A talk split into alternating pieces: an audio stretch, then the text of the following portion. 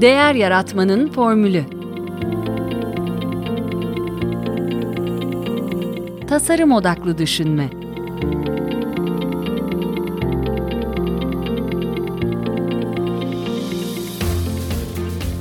Merhaba, ben Mete Yuruseber. Değer Yaratma Formülü podcast'inin ev sahibiyim. Geçtiğimiz hafta Helen Banner'ı ağırlamıştım. Kendisi eski bir siyasi iletişimci ve şu anda girişimci. Ee, eğitimini İngiltere'de London School of Economics, e, Fransa'da Sciences Po Lille ve Almanya'da Münster Üniversitesi'nde tamamlamış. Evet, bu üç dilde çok iyi seviyede konuşuyor. Ee, Avrupa Birliği'nin e, kurumlarında on yıl boyunca çeşitli iletişim görevlerinde bulunmuş. E, son olarak iki bin on dokuzda e, görevini tamamlayan Avrupa Komisyonu Başkanı Jean-Claude Juncker'in konuşmalarını yazıyormuş. E, ardından Avrupa Komisyonu'nun ilk kadın başkanı Ursula von der Leyen'in e, geçiş ekibinde yer almış. E, iki yıl önce ise e, kadınlara potansiyellerinin tümünü kullanabilmeleri amacıyla kendilerine karşı dürüst olmaları ve kendi yollarını çizmeleri için ilham vermek üzere kendi mentorluk işini kurmuş.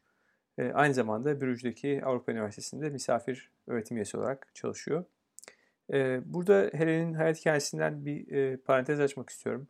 E, bunu söyleşide konuşmadık ama onun hakkında araştırma yaparken öğrendim. E, Helen e, Doğu Almanya'da e, doğuyor ve e, duvar yıkıldığında ailesi ona e, kendi gençliklerinde gezemedikleri için özgürlüğün tadını çıkarmasını ve seyahat etmesine e, onu teşvik ediyorlar. E, bir anlamda ebeveynlerinin düşünü gerçekleştiriyor ve Ee, onun e, hayata bakış açısını yönlendiriyor bu. Ee, Avrupa projesi onun için e, özgürlük anlamı taşıyor. Ee, öğrenciyken de Fransa'da, e, üniversitede Fransız öğrencilerle Fransız-Alman savaşlarını konuşuyorlar ve nasıl olup da yüz yıl içerisinde e, düşman olmaktan e, bir işbirliğine gidildiğini ciddi olarak e, merak etmeye başlıyor.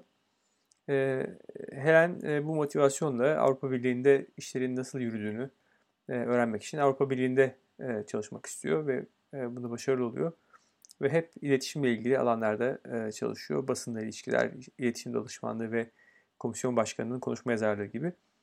Aslında hayat onu Avrupa Birliği'ni anlamaktan başkalarına Avrupa Birliği'nin nasıl çalıştığını anlatma noktasında ve bunun savunuculuğunu yapmaya taşımış. on yedi Temmuz iki bin on dokuzda Ursula von der Leyen'in başkanlığına seçildiği gün benim misyonum tamamlandı diye düşündüm, diyor. E, işlerin nasıl yürüdüğünü gördüm. Destek olduğum başkan adayı kazandı ve e, Avrupa Komisyonu'nun ilk kadın başkanı oldu. E, ben bundan sonra kadınların hayatta daha yukarılara çıkmalarına destek olmalıyım e, diye düşünmüş. Ve bütün kadınlar e, çevrelerinde fark yaratabilirler. Bunun için e, kendim gibi olmalıyım ve mükemmeliyetçiliği bırakmalıyım e, diye düşünmüş. E, mükemmeliyetçi olmanın ne zararı var diye sordum. Sonuçta mükemmeliyetçi olmasan belki bu terfileri, bu bu kadar çabuk alamayacaktın diyorum. E, doğrusu söylemek gerekirse ben tabii hala mükemmeliyetçiyim diyor e, birçoğumuz gibi.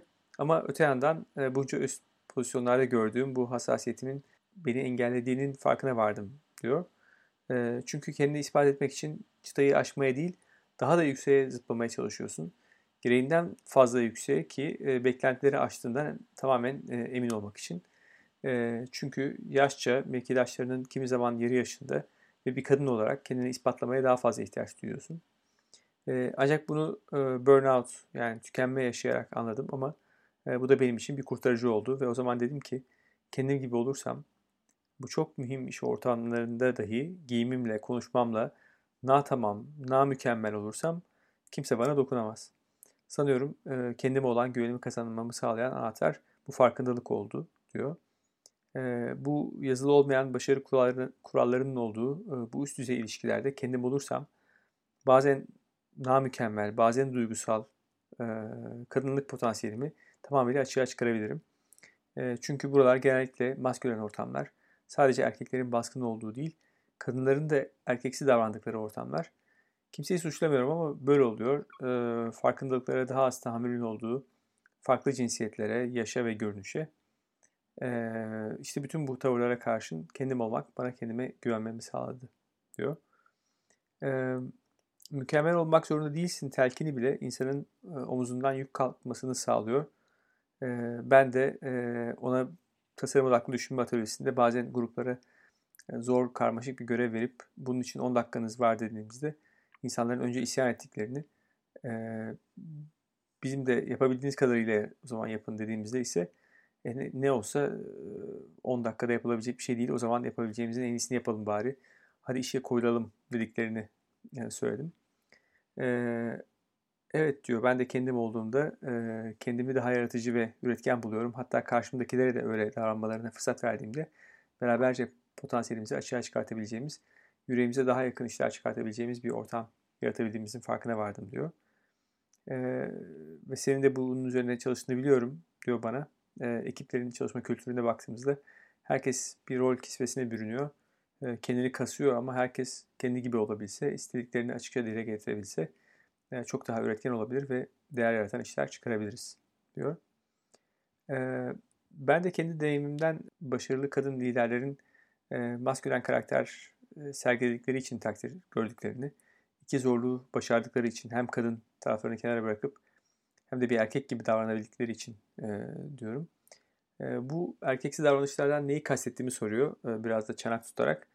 E, yani diyorum işte sert olmak, e, strese, strese karşı dayanıklı olmak. Tabii bunlar benim kişisel değil, e, hani genel algı olarak düşündüğüm şeyler diyorum. E, ve tabii e, benim de bu klişelerden nasibimi aldığımı itiraf ediyorum. E, hepimizde bu kalıplar var diyor. Ben de otuz yaşında e, üzerimde bir kurumun temsiliyetini taşırken e, ben de öyle davranıyordum diyor. Daha rekabetçi ve sert olmaya çalıştığımı, kendimi zorladığımı şimdi görüyorum diyor. Hatta e, kadını güçlendirme eğitimlerine katılıyordum. Nasıl daha teflon e, olabileceğimizi, yani işte üzerine yapışmayacak, üzerine alınmayacak e, bir takım şeyleri daha kendinden emin görünebileceğimizi bize anlatıyorlardı. E, iç ortamında e, erkek dünyasının değerlerinin e, kabul gördüğünü biliyordum. Risk almanın, rekabetçi olmanın, sesini yükseltmenin, e, empatik olmaya, işbirlikçi olmaya, kazı, kazan kazanı aramaya nazaran daha fazla kredi topladığını görüyordum. Öte yandan e, güçlükleri yenme yeteneği, problem çözme yeteneği e, gibi alanlara kadınların e, genelde daha yatkın olduğunu e, görüyordum. E, işte acaba bunlar, bütün bunlar arasında bir denge bulunamaz mı? Çünkü hepsi de değerli liderlik özellikleri olduğunu düşünüyordum.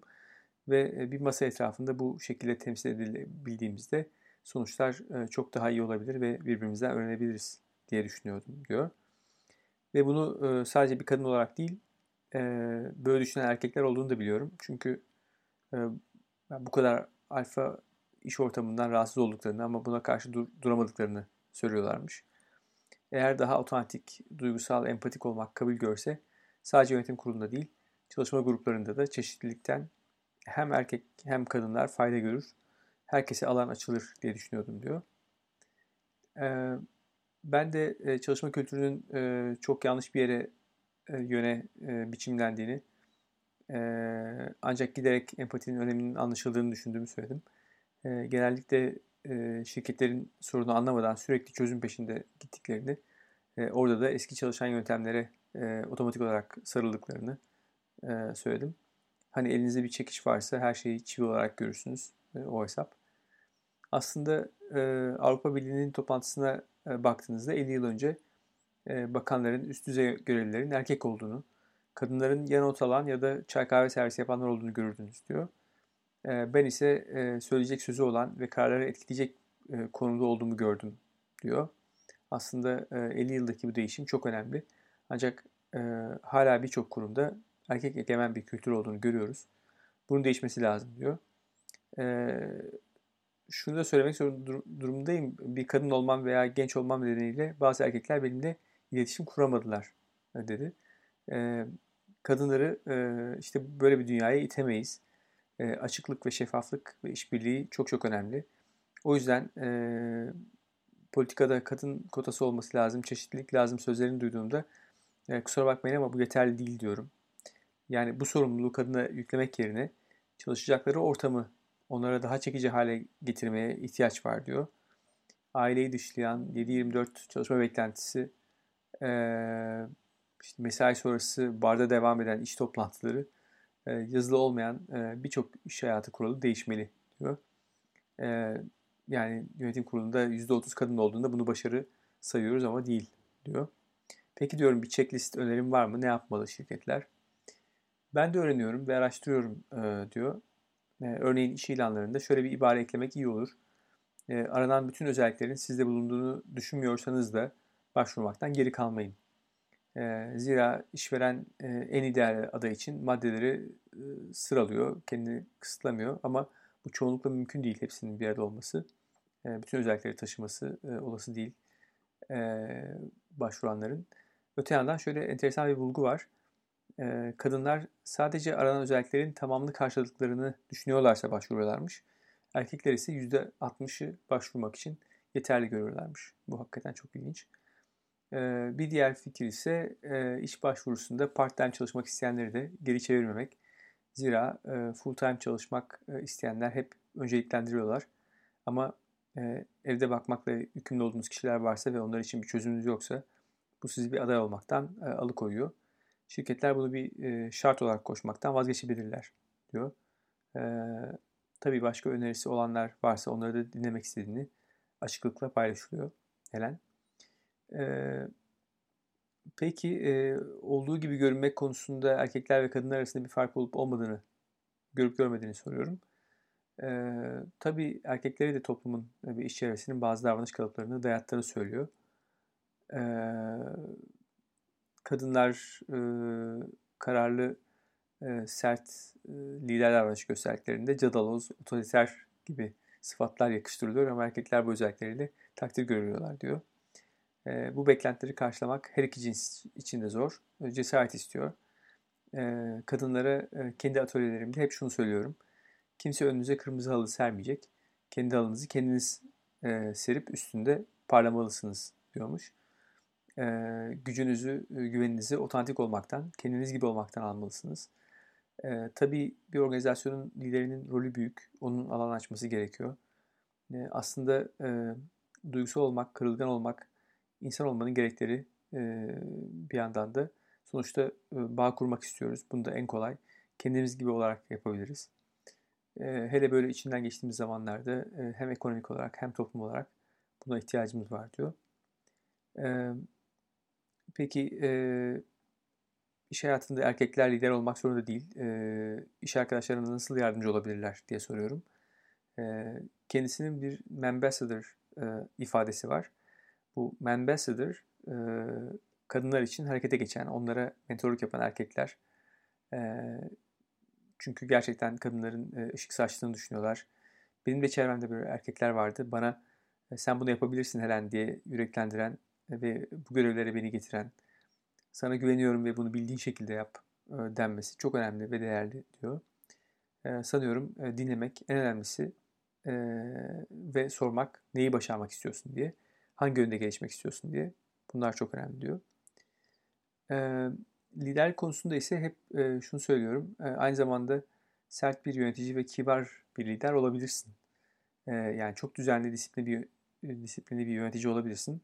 Süreçleri, başarı formülünü sıkı sıkıya uygulayabilirsin ama bunu yaparken alçak gönüllü ve nazik olabilirsin e, diyor. E, çünkü bence başarı içseldir.